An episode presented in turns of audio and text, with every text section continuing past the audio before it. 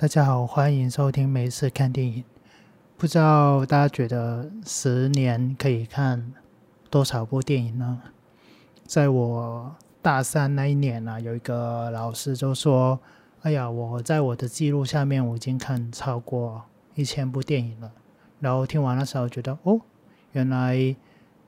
以他的那个年纪，大概40-50岁吧，40岁左右，我猜。然后大概他记录下来的就大概1000部电影，没有，然后就没有我想象的多。然后想说，咦，如果我也来记一下，那看看我什么时候会看到1000部好了。然后就这样，10年过去，我从2011年的大3的时候开始记录我看的电影，然后那时候也开始有那个考艺大研究所的那个创作组的念头，然后我就在那时候开始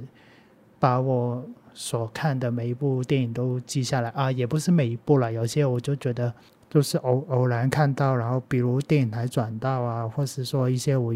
很久以前已经看过的，我就没有太刻意去记。如果就是我自己跑去电影院，主要是电影院，或者我看到觉得比较有意思的电影，我才会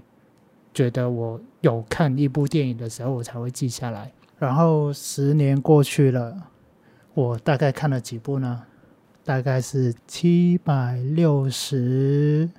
部，768，也就是说还没破千。然后我突然就意识到一件事，就是说啊，原来其实我没有我想象中的那么热爱看电影，就是电影是一部分，然后我还有很多时间跑去看动画啊，看漫画啊，看其他戏剧啊，然后就突然就觉得说，哦，原来电影不是我看艺术的全部，它只是其中一部分。就是如果我站在那些影迷前面，我真的是自愧不如啊。然后就是也反映当初为什么我做这个节目，就是啊，不要每次看电影就是不是，不要只谈电影，就是其实我就是看的东西都比较杂，我也不好意思是说我这个节目只是在谈院线的电影，然后其实我同时也觉得任何影片的形式的影片都是电影啦。然后刚好在我开始记录的时候是大3嘛，然后想说我这一集就开始聊聊我在大3到我考上研究所的时候到底看了什么东西让我上研究所了。然后我真正进电影院看电影的第一部其实是《哈利波特》的第1集。然后就突然就觉得说，哇，在电影院看电影的感觉真好。所以我在记录这个我的看片史的时候，我第一部就2011年的7月9号看了《哈利波特》的《死神的圣物》上，应该是最后一部吧，我没记错的话，就是上下就是前后隔了大半个月左右，因为我看我的日期。第2集是7月22号，我看了下集，然后中间我还看了一部叫什么《因为爱》，是那个泰国的一个青春片吧，就是搞乐团的那个青春片，还有关云长就是甄子丹演的那一部，印象就是感觉我印象就是没什么好印象，就是觉得那个就是甄子丹啊。我现在我一直跟我身边的朋友说，就是看电影就是凭直觉就好，尽管那一部是什么大师作品，但是你当下 get 不到就是 get 不到，你就相信你看的那个感觉。然后假如是作品，你不妨放它在那边，然后5年10年后我就重新再看就好，我就记住当下的一个感觉，或是说事后跟别人讨论，就是为什么他们觉得好，那好在哪，不好在哪，然后它只是形式吗或是什么的，我觉得讨论可以讨论出很多的东西来。所以就是说然后但是也不能被他们带风向，因为有些片就真的你打从心底的觉得它不好看，那你就觉得就是不好看了。就是如果有人逼你去看那个蔡明亮的电影，然后如果你心里觉得你不爱 那种电影也没关系啊，他有他的观众，对吧？然后我的记录第一部比较艺术成就比较高的应该是《卧虎藏龙》，在我11年的7月19号我就看了这一部。但说实在可能我看太早，我现在倒是没有什么印象。然后因为看了《卧虎藏龙》，然后我就看了《十面埋伏》也没什么印象。然后那时候那个年代就是大陆市场开始兴起的时候吧，然后我就想说我来了解一下大陆市场在干嘛，然后就把那时候很夯的那个《非常勿扰》看了一二集连续的看然后现在也没什么印象，反正就是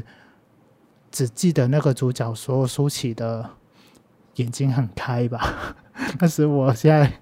唯一留下来的印象。然后还有《心灵捕手》这演什么的我忘了，真的。风声好像是政治电影吧，就是那时候金马好像拿蛮多奖的，但现在也没有记忆了。商城刘伟强的也没印象。然后 这里就开始补港片的 那时候比较重要的导演吧，就是林超贤的《证人》跟《线人》，然后现在想起来也感觉都差不多，但是类型片就是这样吧，就是很类似的手法，然后有一些剧情的扭转，这样子对我来说看起来都比较蛮接近的。然后7月的最后一天看了武侠就是陈可辛的，然后就是后来就是感觉有点反武侠吧，后来对他的印象就是说他就是其实就是要脱离这个圈子的一部电影。其实就是元素到我后来念书的时候就发现好像有一点就是西部片的感觉，就是问题发生了然后找人出来解决问题，然后解决完之后就回归平静的那种，就是这个是念完类型电影才会发觉的，当初这部电影冒出来它在操弄的一些元素到底是什么。就是西方就是西部片嘛，美国就是西部片，然后在中国就是武侠片，在日本就是武士片，然后在香港就是警匪片，大概就是其实他们的故事结构啊核心都很像，但是都会有地区的差异性在里面。像中国就会比较强调侠到底是什么，对啊。然后应该是我的片单第一部对我影响最比较大的一部作品就是《蓝色大门》，在我2011年的8月05看的电影，就是台湾的编剧导演易智言拍的《蓝色大门》。然后后来有去上廖赏的课啊，因为他是这部片的剪接嘛，然后他就说其实那个男主角还有一趴是关于他学业啊，就是未来要干嘛的戏，但好像那时候比较觉得说 focus 在桂纶镁身上会比较好，所以那个线是砍掉了。我也觉得老师的选择是对的，就是我没看过整体的话，我也觉得好像我到最后就是一个非常立体的孟克柔，然后觉得这样子也蛮不错，也不会因为说砍掉那个他叫什么李大人嘛砍掉李大人的线，就是觉得他就突然就变成一个沦为一个配角，也不会有这种感觉。然后但很多时候就是这些小部分就是只有导演跟参与的人才知道吧。我们电影就是看到就是这个作品的冰山一角这样子，就是如果你愿意去跟别人讨论啊，会发现很多新的东西在电影背后。然后再来就是《西风烈》，那时候肯定是看不懂，因为他就是把美国的西部片整个搬去中国的西部，就是在中国的西部拍美式的西部片。其实我到现在都挺怀疑这个西部片在中国的成立程度吧，因为我就觉得尽管那个摄影啊，那个气氛啊，就对黄沙十万里的感觉很像，但是那个味道一定不是美国西部片的那种感觉，就我说不上来，就是它哪里不对了，就是可是都对了，但是内核总觉得是不对的。然后再来就是色戒，李安的色戒也是先把它看了再说的那个心情吧，因为那时候就觉得说我想要考研究所，就是把一些名片都先看一遍，不然什么都没看就去研究所就太傻了。然后再来就是黑天鹅，我想大家应该对这部片都蛮有印象的吧。那后来才知道那个导演的很多画面其实是来自于一个日本的动画导演叫那么重要的居然忘了叫什么，今敏啦，对，今敏，就是很多很多有名的导演的一些，尤其是现实跟虚幻之间的切换的导演，都很多都很致敬今敏这个导演的一些画面的处理方式。大家有兴趣可以去补一下今敏的电影。前阵子我的一个发行的朋友就是把今敏的作品全都在台湾上一遍，哦，真的啊，为什么我人不在台湾呢？好羡慕啊！但是我那个朋友就把那个活动的那个幻灯片嘛，他有寄给我，收到那个真是太开心了。然后8月还有两部台湾片上映，就一部是《翻滚吧，阿信》。如果大家最近有看奥运都知道，就是那个里面的其中一个角色拿银牌吧，我没记错的话，就是纪录片迷人的地方就是那个人在现在这个世界上还依然的做他当年决定要做的事情，或者是放弃都可以，就是这个人是持续的不停的变化的。我觉得纪录片很神奇的地方就是这里，它跟现实的连接是非常的紧密的。然后那些年应该就不用多说了吧，就大家那年都冲去看了，我当然也是不例外。然后就那个台湾的青春片的风潮就这样子卷起来了。到8月底还有看另外一部我后来会一直重看的电影叫《阳光灿烂的日子》，姜文的。说到姜文，大家一定是会提到让子弹飞啊，这很多台湾人都很爱这部电影。但是如果要我排姜文在我心中喜爱的电影的话，一定是《阳光灿烂的日子》，一定是排在最前面的。我记得好像有一篇访问就是说，导演就说他不敢看那个自己的这一部，因为那个时光对他来说太美好了，他不敢去面对看到那个画面之类的。反正大家有兴趣可以去查一下。然后8月底好像就没有看到什么让我特别有印象的。穿着 Prada 的恶魔我还好，但就是趣味的。然后五粮俱乐部是什么？那不是什么，完全没有印象。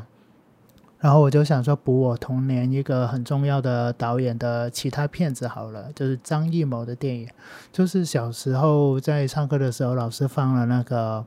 一格都不能少，那时候看到还真的是蛮震撼的，就是怎么会有那么写实的电影。那时候可能看都是电视台放的那一种什么唐伯虎点秋香啊，那种很商业的片子，就突然有一部哇真实到不行。那时候那部已经对我来说是非常真实的电影，然后就觉得说哇靠，原来是电影是可以这样子拍的。那我就对这个导演留下了一个很深刻的印象。但是我好像选了两部我觉得我比较还好的电影，一部就是可以说是很不好的，就是一个是大红灯笼高高挂，就是我看的时候真的其实就觉得就是一个小品吧，就是还不错，但是我至少我不能在里面看到一个核心吧，就觉得它就是一个古代社会带给大家的一个恐怖，一个很扭曲的家庭，然后它不会有什么其他更深刻的体会吧。然后另外一个就是三枪拍案惊奇我那时候我看的时候就觉得说，我天哪，那这是什么鬼东西真的是啊，我靠，我这样讲以后假如我在电影圈有什么发展的话，这个被翻出来就说我在这边乱批评别人拍的东西真的蛮傻眼的。然后9月3号我就看了一部影响我毕制的拍法的一部电影，就是我觉得很多刚学电影的人都会把这部电影看得蛮重的，甚至把这位导演放在非常前面的一个导演，就是王家卫的《花样年华》。那时候我看这就觉得说，哇，那个气氛怎么会那么美。然后我是一个澳门人嘛，就从小就是看香港的东西，然后就把那个旧香港怎么拍的那么美，然后那时候就觉得说什么剧情那些去你的美剧情都可以，我就是要那个调调。那时候我就很深信电影除了故事以外的能力，就是看电影不等于看故事。我就觉得很多都是这一部点开了我的很多想象，就是在电影里面，就电影不单只是故事的这个点，我觉得这对我来说应该是蛮重要的一个启蒙电影吧。对，然后再来9月，连续看了3部好莱坞的小品吧。拼图女王好像是法国的，就是讲一个女生很爱拼图，然后虽然故事很简单，但我那时候好像在车上看的，然后觉得好像还蛮不错，然后我就把它记下来。然后麻辣女强人应该就是很典型的电影吧，真的没什么印象。还对，然后还有一部老板不是人那时候我记得我出电影院就一直说，这部电影不好看了，怎样怎样怎样。然后我的朋友就说，明明笑得最大声的是你。然后我就沉默了因为我真的记得我在里面笑得蛮大声。然后再来好像一个泰国的电影叫《爱你如初》讲什么的，好像有点印象又好像没有印象，算了。然后再来就是那阵子就是台湾的电影就是非常的沸沸扬扬那几年嘛，自从我去台湾的那时候的那个海角7号开始，就大家相信台湾的电影是能赚钱的。然后直到2011年的9月，魏德圣的《赛德克巴莱》就上映了，然后破开2部《太阳旗》《彩虹桥》。然后老实说记忆都快淡忘了。对，反而他的那个就是前导预告那一刀我还蛮有印象的然后那个最后走那个彩虹桥的时候就觉得说，如果特效可以做得更好就好啊。说到赛德克巴莱，我觉得印象很深刻，就是他在那个河边还是瀑布边，然后看到他爸的灵魂吧，那一幕倒是蛮感人的。如果要我算一下赛德克巴莱我还记得什么，应该就是这3个画面。最近公视的那个时代剧好像也快要放映了，在电视台放了吧。如果大家有兴趣对台湾的历史的戏剧有兴趣的话，我觉得大家可以去看一下，尤其是美术的部分、语言的部分，我觉得一定是花了很多功夫在上面。然后同时支持一下台湾辛苦的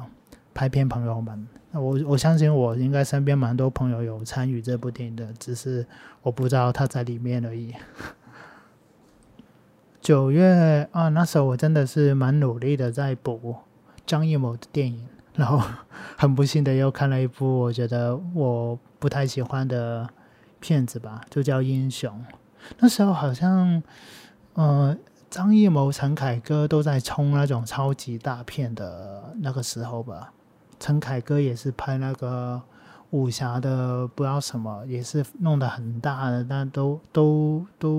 口碑都好像一般般的电影。大家可以去查一下那时候的张艺谋跟陈凯歌，他们是曾经拍出《活着》啊、《霸王别姬》的导演，为什么在那个时间点会弄成这样子呢？我觉得啊，真的是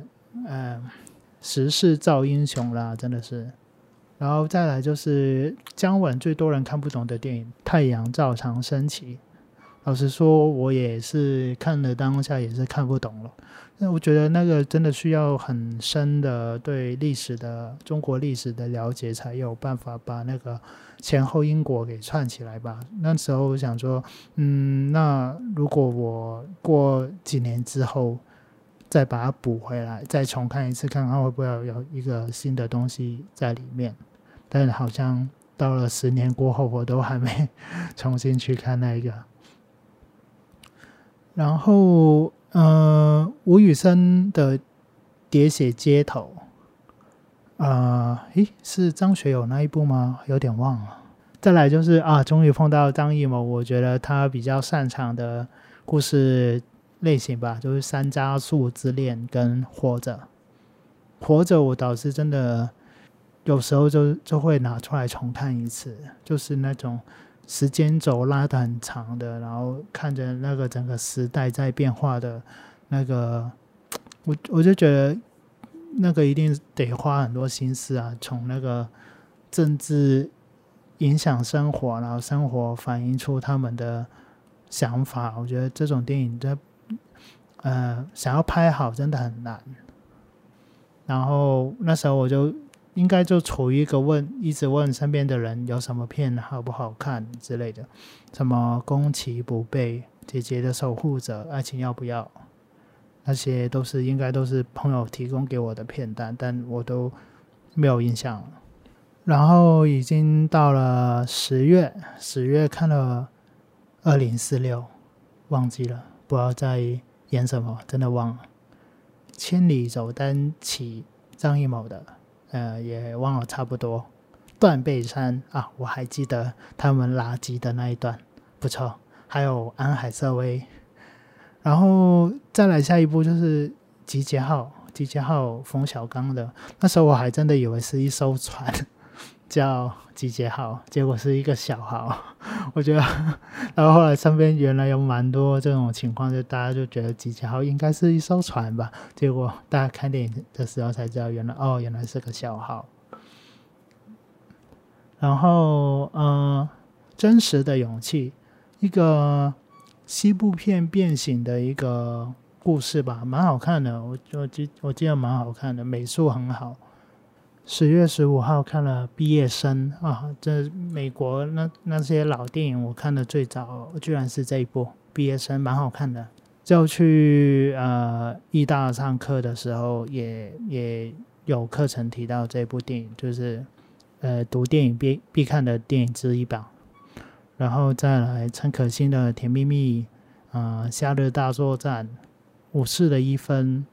午夜巴黎应该算是我第一部看 Woody Allen 的电影。英雄本色、绿色奇迹，我那么早看绿色奇迹吗？我以为我是硕班的时候才看的，原来我在硕班之前已经看了。然后请阅一天、送行者好像是那时候的奥斯卡最佳外语片吧。但我看其实我觉得挺拔辣的，因为我觉得那一年应该有比送行者更好的外语片吧，我印象中是有的。地心探险2，商业片。继承人生蛮好看的，就是一个后来那个拍继承人生的导演拍了那部《内布拉斯加》也是我很爱的一部电影。那再后来再下一部我忘记是什么了，那一部我就觉得我怎么崩塌了。大家可以查一下这个导演的小品都蛮好看的。他的再上一部就是讲一个酗酒的人，然后就杯酒人生啊，对，然后就讲他一直喝红酒什么之类的，那一部也很好看。然后继续 follow 台湾那时候的院线电影正头啊，杀手欧阳盆栽，然后也中间看了一部叫《末日情缘》，就是讲那个就是有一个传染病，然后他会一点一点的把你的身体感官给剥走，然后最后你就是什么都感觉不到，但是你知道你是活着的那种恐怖，蛮适合我们现在的这个疫情期间的片单的。再来就是雨果的冒险，马因斯高西斯的《丁丁历险记》也是一部动画。这时候已经到2012年了，然后还有看桃姐啊，战马，饥饿游戏，张艺谋的最早的作品《红高粱》，然后 Kill Bill， 阿飞正传，我的父亲母亲，霸王别姬，春娇与志明，恋夏500日，翻滚吧男孩。哇 ,2012 4月看了好多，到现在我都觉得还是很精彩的电影耶。哇，这个月好精华。然后5月看了 MIB3 复仇者联盟，第一次的复仇者联盟5月好废哦。然后再来就是17岁的单车，在6月的时候，钢铁擂台蛮不错的商业片，我记得这父女情嘛，龙纹身的女孩。然后到7月失恋33天，金陵十三钗又是张艺谋的，但那一部我觉得也是垮的。车手，郑宝瑞，香港导演。然后钮承泽的《爱》，我觉得那时候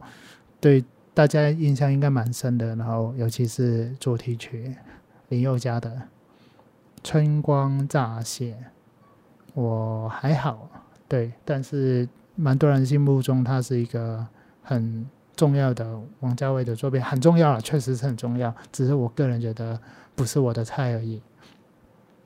然后牯岭街少年杀人事件，杨德昌的，非常重要的一个台湾导演，但是我那时候就是看那个很烂的画质，然后看得好痛苦，我不知道中间睡着了多少次，那时候我还是大三升大四的那个暑假看牯岭街，我就觉得我真的能力有限，但是我就是把它硬看完了。然后再来就是张艺谋的《摇啊摇，摇到外婆桥》，为什么对他有这么的迷信呢？就硬要把他很多不好的电影 看一遍。我记得那一部我看得蛮痛苦的。然后八月看了《伊莎贝拉》，就是以澳门背景拍的香港电影吧。我觉得对我来说，它就是一个香港电影，它不澳门。简单的说，它一点都不澳门。然后蝙蝠侠的三部曲，就是诺兰的三部曲，就是后来拍那个《星际效应》啊、天能啊的那个导演啊。他的蝙蝠侠真的是在很多人心中都是经典的蝙蝠侠，很难取代的。直到